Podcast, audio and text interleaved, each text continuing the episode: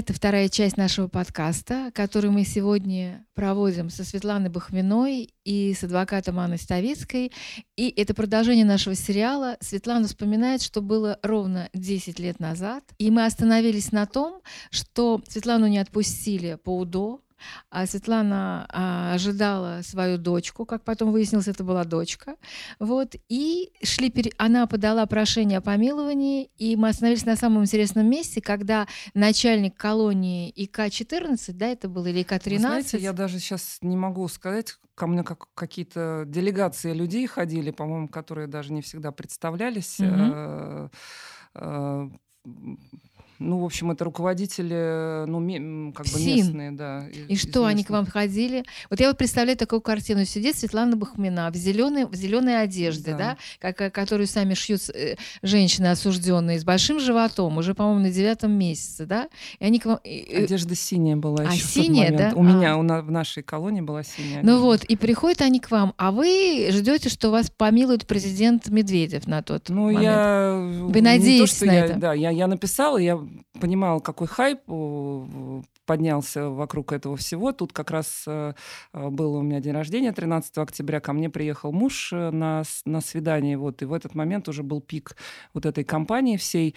И он мне стал рассказывать, там, показывать. Э, до этого там, приехал адвокат, который показал мне распечатку о том, что Горбачев за меня значит, просит. Тут для меня это какой-то был космос. 100 а, тысяч вот, вот подписей. Да, Помилуйте да. Светлану Бухмину, она должна да. родить Э, не за решеткой. Я помню, какое-то какое ну, напряжение было здесь да, на я, воле. Я, конечно, не могла это всецело э, ощутить, но э, по отдельным признакам, да, я понимала, что происходит какой-то бэмс, и что это какой-то очень, какая-то очень нестандартная и не очень приятная ситуация для там, руководства, не знаю, какого уровня и, и всех. Ну, в общем, э, разные ходаки и люди сказали мне, ну, зачем это вот нужно, вот это вот все неправильно, ну, не помню, какие там ну, типа, отзывайте ваше помилование. Да, в общем, давайте сделаем, что его нет, а вот тут буквально через месяц у вас будет суд, и, наверное, все решится хорошо, но вот видите же, Верховный суд вас э, То есть у вас будет суд по УДО, и вас освободят. А вы говорите... Получается, что еще да. цини... циничная ситуация состояла в том, что они э, намекали на, э, на тот момент было принято решение о том, чтобы вас на УДОНе не отпускать. Верховный суд отменил и направил это на новое рассмотрение. И вас держали, можно сказать, вот в таком подвешенном состоянии. С большим намекая, животом. Намекая на то, что вот новый суд после отмены а, вас выпустит а, по, на условно-досрочное, ну, примет решение об условно-досрочном освобождении. Правильно ну, я понимаю? То есть это на это была надежда, циничная да. ситуация еще именно в этом, что впоследствии, как а, расскажет Светлана, они вас обманули, потому что а, суд э, Подождите, вам пока они вас обманули, я хочу другой Не, ну сказать. Просто это сам цинизм ситуации, понимаешь? Они приходят к женщине, которая не виновата, она беременная, они ей говорят, а, а, отзови свое ходатайство о помиловании, потому что мы тебя освободим. А да. потом не освобождают, понимаешь? Да, но самое здесь потрясающее то, что до меня, например, дошло только что через 10 лет. Я раньше никак не могла понять, зачем Светлана отзывает свое ходатайство. То есть я могу сказать, что у нас на свободе сразу же какие-то непонятные там конспирологические версии. Вот, она почему-то отзывает, что-то они там как-то не договариваются. А теперь до меня дошло. Президент Медведев не мог помиловать сотрудника ЮКОСа. Просто ему это, видимо, не разрешили сделать, или он сам просто решил, что это будет некрасиво. И поэтому придумали такую комбинацию, чтобы говорить пообещать беременной женщине, что все-таки ее куда-то там отвезут, да? И как они с вами торговались? Что вы им говорили? Я хочу, не хочу рожать в вашей тюрьме тут, да? Вы так говорили? Ну, я хотела, конечно, говорил о том, что я хочу там быстрее оказаться дома, но вот суд там был уже, по-моему, к тому моменту назначен на, на декабрь, то есть, очевидно, беременность сдержать нельзя было, поэтому очевидно, что придется рожать. И я уже не помню, там в качестве какой-то, как одно, одного из аргументов, да, был, был вариант, что рожать, э, то есть я приводила свои аргументы, что я прошу помилования, потому что я боюсь за жизнь своего ребенка, и я не хочу рожать э, вот в тех условиях, в которых я есть э, сейчас. И, соответственно, вот возник вариант, что родить в каких-то более цивилизованных а, условиях, э, ну, я там, естественно, не до конца не понимала, что это будет и как, но э, мне пришлось там, условно, тоже довериться и, на, и надеяться на то, что это условия будут какие-то лучше, чем, чем ну, сейчас. то есть получается, что в один прекрасный день, когда это было, это какое было число, вы помните, когда вы выехали из колонии? А, ну, это был ноябрь уже. То есть это было... Ноябрь там, какого года? Восьмого. То есть в ноябре 2008 года вас посадили в автозак, большую такую машину, да, где перевозят заключенных. Длинная такая белая, да? Или вы на поезде Нет, ехали? я ехал на поезде, это все-таки далеко для машины. А, да. вы на поезде ехали, и вы ехали да. уже не в Столыпинском вагоне? Ну, я ехала с охраной, конечно. Одна? Ну, с врачом, наверное? Нет, нет, я ехала с, с охраной, ну, там... А почему медика не дали? А, Беременная. Медик, медик был, медик и сотрудники охраны. И вас привезли э, в гражданскую больницу Подмосковья? Да. И вы были не в наручниках? Ну, я не была в наручниках. Ну, сейчас я не помню, чтобы я была в наручниках, да, уже, наверное, за 10 дней до родов вряд ли, да. И, соответственно, я не знаю там статус этих всех учреждений, как это все там было сделано. То есть я, э, я сначала, соответственно, была в э, СИЗО, э, и потом меня этапировали в больницу. Да, в СИЗО в Москве? В Москве, да. В 99 да, дробь 1. Да. То есть вы официально были прикомандированы к 99 да. дробь 1. Матросская тишина. Матросская да. тишина, вот это ВИП-тюрьма, где да. в свое время и Ходорковский сидел. Понятно. Я хотела спросить, как впоследствии развивались события. То есть вас привезли в эту больницу, вы, слава богу, родили прекрасную девочку, и дальше должно было состояться судебное заседание а, по вашему ходатайству об условно-досрочном ну, освобождении. Да, буквально, буквально через, э, там, не помню, несколько дней э, по графику должно было состояться это заседание, э, которое, по-моему, даже банально не состоялось, потому что меня на тот момент, парадокс состоял в том, что меня не было, я уже была за другим учреждением, и Зубополянский суд, по-моему, сказал, что он не может рассматривать это уже не в его компетенции. А, то есть вопрос. вам не отказали, а сказали, что они не будут рассматривать? Ну, они, они отказали в том смысле, что они отказались рассматривать это дело, да, и, соответственно, мои документы отправили в Москву. Хорошо, что вы тогда подумали? А дальше, когда, как развивались события, это очень важно. То есть получается, что вам фактически вот этот Зубово-Полянский суд не отказал в условно-досрочном освобождении? Э, они э, не стали рассматривать. Не да, стали да. рассматривать. Ну, то есть получается, что у вас сразу же возникали основания для подачи э, нового ходатайства? Нет, мои документы отправили по Москву. подсудности в Москву, в Преображенский суд. Ну, а вы не через подумали? какое время этот Преображенский суд состоялся? А, я уже не помню, из-за какой там эпопеи, но суд состоялся 21 апреля. Подождите, но вы не подумали, что они вас обманули, если они должны были вас там у освободить? Меня, а у меня какой-то есть выбор. А вы с ребенком где находились? В больнице. В больнице? И сколько времени вы лежали в больнице? Ну вот все это время все это время, да. а потом вас не до освобождения по УДО. Да, да. То а Преображенский вы... суд, он рассматривал новое ходатайство по, а, об условно-досрочном нет, освобождении? Нет, вот нет. то предыдущее, получается. Э, то есть, они, а, то есть они вот это старое ходатайство об условно-досрочном освобождении специально не рассматривали длительный промежуток времени, потому что, насколько я понимаю, они должны были его сразу рассмотреть, как только это а, стало понятно, что вы э, находитесь в Москве, а не в Ну, если я правильно понимаю, то вот пробег, пробег этих всех документов, то есть из Зубова Поляны это отправили в Москву, и там пока это назначили, я не помню, были какие-то бюрократические чисто вещи, сейчас э, э ну, просто Знаете, когда они помню. хотят, э, это все происходит очень понятно, быстро, а здесь, да. получается, практически полгода да, не да, рассматривали. Да. Ну, да, Подождите, я, вы когда родили находилась... свою дочку? 28 Какого? ноября. 28 ноября. Отпустили вас 21 апреля. Да. То есть действительно полгода почти. Полгода, да, это, да. Вы конечно, полгода лежали немыслимо. в больнице.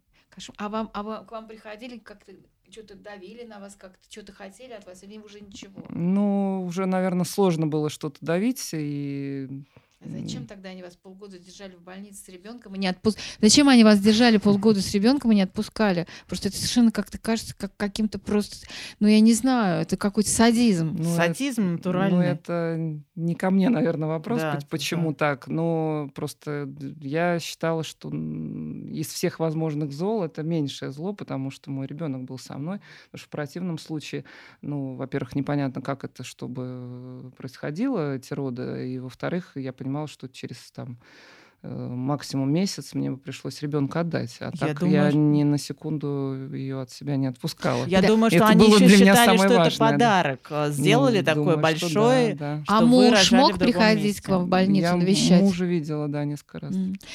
Ну и хорошо, тогда 21 апреля Преображенский суд вас отпускают. Вы оставили ребенка с кем, чтобы прийти на а суд? А я не была на суде. А, вы не были Нет, на суде? я по телевизору узнала. Да, даже так? Да. То есть вас даже не вызывали в суд? Нет. Просто я, вас приняли решение о том, что вас необходимо вызывали ли меня или такой вопрос э, там как-то не, не, не стоял. Не, не могу сейчас вспомнить.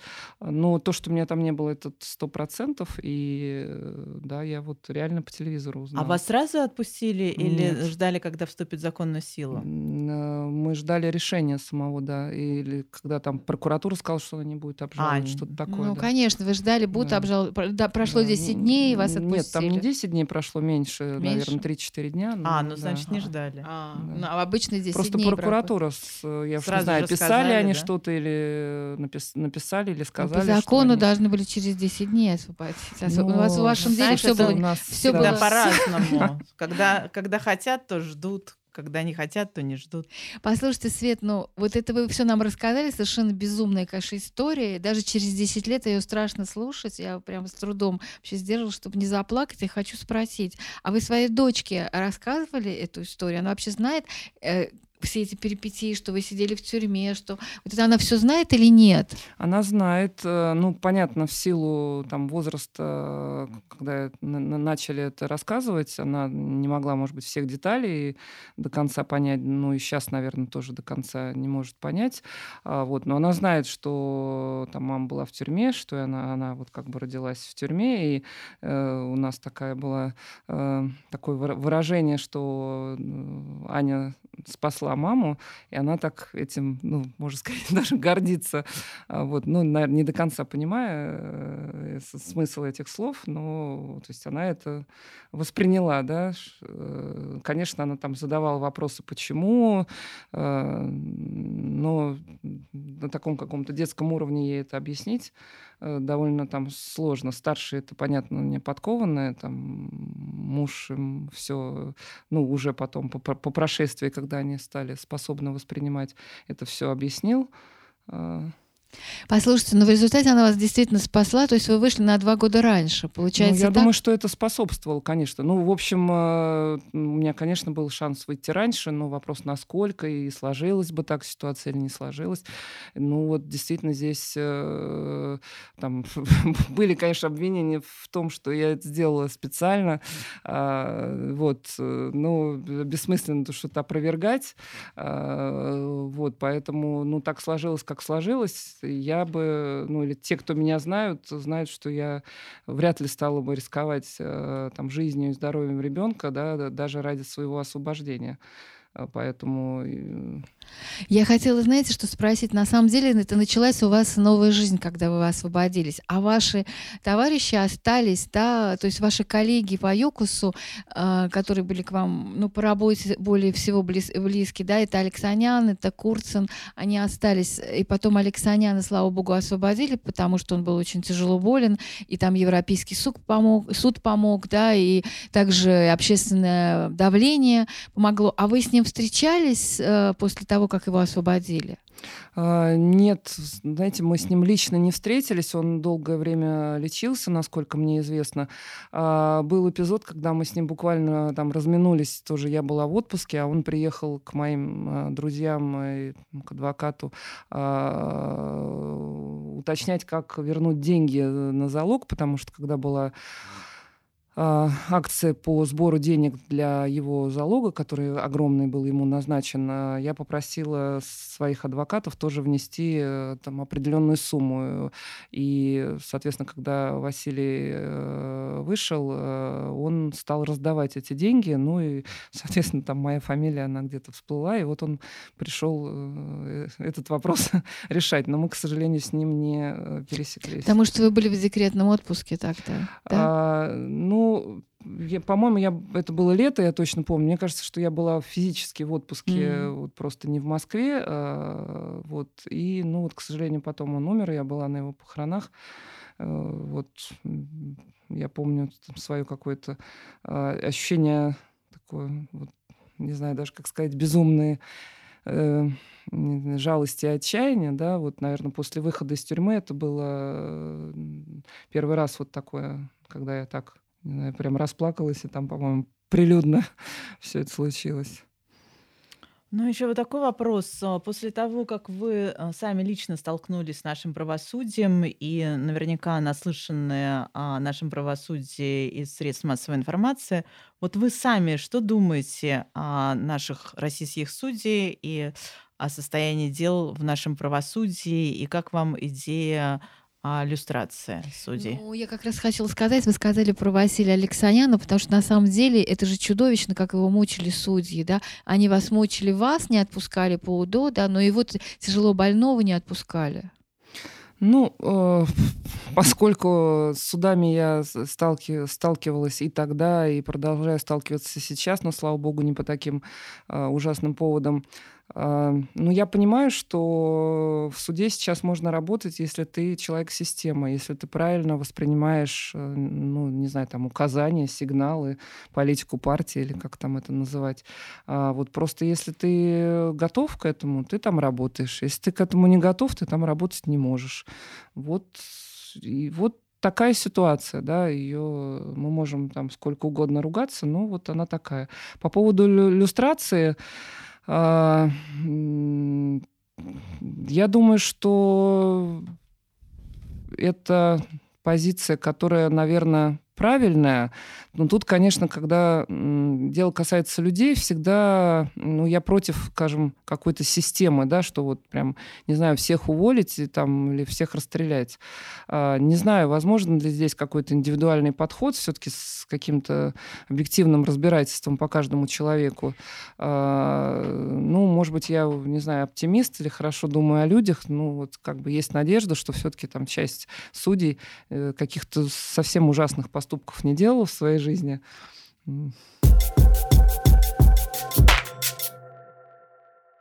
Светлана, а знаете что, Свет, я хотела вот сейчас как бы вот эту печальную, да, такую историю, которая, в принципе, закончилась хорошо, потому что, слава богу, появилась замечательная девочка Аня, которая сейчас 10 лет. Она в каком классе? Она в четвертом. В четвертом классе. Она кем хочет быть? У нее уже есть мечта? Нет, нет, нет пока ну не юристом? Пока она хочет танцевать, вести блог и все такое, все, что хотят современные дети. Да, а вот вы мне кажется, что как в результате всей этой чудовищной истории, вашего такого тяжелого опыта, вы придумали, да, в какой-то момент создать фонд помощи э, заключенным. Насколько я понимаю, речь, это, этот, да, этот фонд называется «Протяни руку». И правильно я понимаю, что спонсором этого фонда стал тот человек, который помог в свое время создать сайт для вашей поддержки, да, Валерий, Валерий Беляков? Да, это Валерий Баляков, совершенно незнакомый мне до момента моего освобождения человек, просто предприниматель московский, который, э, ну, как он потом объяснял, что в этот момент э, его жена тоже ждала ребенка, у нас почти ровесники дети, они, в общем, дружат. Э, он, видимо, как-то близко принял эту ситуацию, и э, он, в принципе, занимался благотворительностью, был знаком э, э, с Людмилой Телени. Вот тогда как-то вместе они сообразили сделать вот этот сайт. Ну, понятно, что он там вкладывал какие-то свои деньги, там силы, время. А, и вот действительно на этом сайте было собрано почти 100 тысяч подписей. Вот. И когда я вышла там в, практически в первый-второй день, я там составила список людей, которых, которым я должна лично позвонить и там за что-то поблагодарить. А, то есть в этом списке были какие-то журналисты, ну, которых я просто знаю или читала в тюрьме, что они что-то там писали. А, вот, и там в этом списке был Валерий, да, я ему позвонила, как он потом говорил, он очень был удивлен, поблагодарила. Вот. А через какое-то время, э, в принципе, э, так или иначе мысли о благотворительности, они приходили ко мне. Э, я сотрудничала уже тогда с Ольгой Романовой. А, были мысли что-то такое сделать самой, но, наверное, не хватало какой-то поддержки. И в какой-то момент Валерий сказал, что а вот, собственно, может, мы попробуем что-то такое сделать, у тебя есть опыт, ты понимаешь, что там нужно. И вот как-то с ним было не страшно начать. И вот уже, наверное, 4 или 5 лет мы э, работаем э, в этом фонде. Э, мы помогаем в основном женщинам с детьми и подросткам, которые находятся в заключении. И что вот вам удалось сделать уже и кому удалось помочь? А, подробнее расскажите. Вы знаете, основная идея была фонда, в принципе, такая гуманитарная, то есть рассказать людям а, с той стороны решетки и с этой, что вообще э, вот это все когда-нибудь кончается плохое, и люди э, начинают жить опять в одной среде, в одном обществе, и правильнее, чтобы люди выходили не озлобленные, э, ну, соответственно, не совершали, может быть, каких-то новых преступлений, а, чтобы чувствовали какую-то поддержку с воли, чтобы не были какими-то изгоями. И э, поэтому мы в основном рассчитываем на помощь а, вот обычных людей. У нас почти нет э, каких-то коммерческих больших спонсоров. То есть все деньги, которые мы собираем, мы собираем с обычных людей. А, мы сейчас уже сотрудничаем практически со всеми домами ребенка, их 13 э, по всей России, от э, Краснодара до э, Хабаровска. А, разные совершенно программы, там, начиная от встречи а, освобождающиеся мамы, у нас есть волонтеры, а, которые встречают, передают им рюкзак а, с каким-то минимальным набором вещей, которые нужны маме в, дорог, в дороге, потому что иногда она едет э, не одни сутки. Государство, как известно, у нас дает 900 рублей и все, не знаю, может быть, сейчас уже чуть больше, э, билет на поезд. То есть там, не знаю, пустышки, бутылочки, игрушка, и очень важно предоплаченный на два месяца телефон, а, э, по которому мама может связаться там, не знаю, с родными и какие-то свои первые вопросы решать. А, и в этот комплект также входит коляска, да, потому что обычно у мамы есть какие-то вещи, и ей физически надо как-то этого ребенка еще донести, довести до того места, где она живет. А, мы занимаемся программами для подростков, пытаемся их, им показать, что вообще существует другой мир, а, возим к ним всяких интересных людей. Вот последняя очень замечательная история была, когда актриса актриса Ирина э, Вилкова э, несколько раз уже даже посещала э, подростков в Можайском, Можайской воспитательной колонии. И вообще рассказываем им про жизнь, про разные ее аспекты. У нас ездили антропологи, тележурналисты, фотографы и так далее. Мы для подростков организуем курсы обучения, например, там компьютерной грамотности, были курсы парикмахеров. Вот примерно такое. Очень сложная тема с последующей помощи и реабилитации. Тут очень сложно к ней подступиться, потому что это ну, очень дорого. А государство тут, к сожалению, не очень сильно ну, что-то делает. Вот. Но пока мы сотрудничаем с э, такими, э, как правильно их назвать, приютами, э, в которые может женщина, если ей совсем некуда идти, э, приехать после освобождения вместе со своим ребенком. И мы такие приюты обеспечиваем продуктами, там, не знаю, покупаем им стиральные машинки, еще что-то такое, да, чтобы... То есть получается, там... что вы как бы обеспечиваете э, заключенных тех, которые выходят, то есть вы взяли на себя самую э, как сказать, незакрытую да, нишу, то есть нишу, которая свободна, где правозащитники не задействованы. Это когда люди выходят, они выходят в никуда. И вы пытаетесь, ваш фонд все-таки он не огромный, да, это не какой-то государственный конечно, там фонд, да. а, ну, более-менее скромный, но вы пытаетесь помочь, и вы не гонитесь, я так понимаю, за количеством, но для вас важен каждый человек, ну, у нас количество поможете. определяется количеством э, людей, которые освобождаются. В среднем, например, это 100 женщин э, с детьми освобождаются в год. А, а, вот сейчас у нас еще есть новая программа для беременных, поскольку тоже люди попадают э, беременные в СИЗО, не имея там ну самого необходимого. Ну мы все там женщины понимаем, что перед родами нам какое-то количество бытовых гигиенических вещей нужно. Вот мы придумали тоже такой, такую сумку, рюкзачок, который обычная мама берет с собой в роддом, а вот э, нашим подопечным мы такое предоставляем в СИЗО, когда они едут рожать. А, поэтому у нас не такое, может быть, большое количество наших подопечных, но э, они все очень удивляются, что вообще кто-то о них помнит, что вообще кто-то им хочет помогать. У нас есть э, еще такая программа, когда мы иногда публикуем письма, которые получаем, э, не знаю, кому-то нужно мыло, кому-то нужно там, какие-то бытовые совершенно простые вещи, и люди простые в Фейсбуке откликаются и э, собирают уже мимо нас посылочки и шлют их э, э, такой заключенный. Вот нам кажется вот это важным, что одни люди чувствуют поддержку других э, совершенно посторонних людей, и, наверное, появляется какая-то надежда на, на, на лучшее будущее. Да, спасибо вам большое за вашу деятельность. И еще вот такой вопрос. Сейчас очень много в обществе среди правозащитников такие э, споры идут по поводу того, надо ли сотрудничать с государством и где проходит эта грань сотрудничества. И вот как вы для себя решаете этот вопрос? Вот в вашей деятельности вы бы хотели, считаете необходимым сотрудничать с государством или считаете, что это сотрудничество ни к чему не приведет?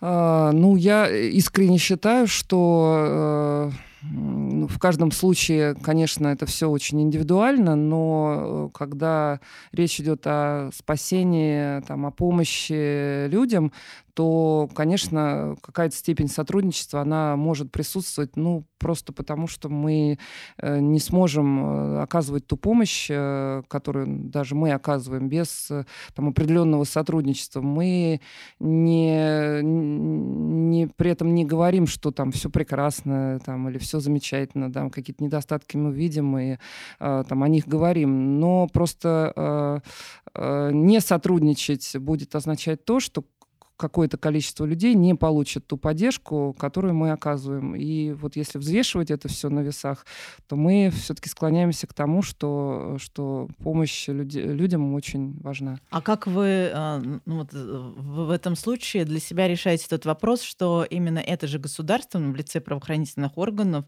собственно, этих людей-то и сажает в тюрьму а, в эти жуткие условия, где они не могут а, получать э, необходимую помощь.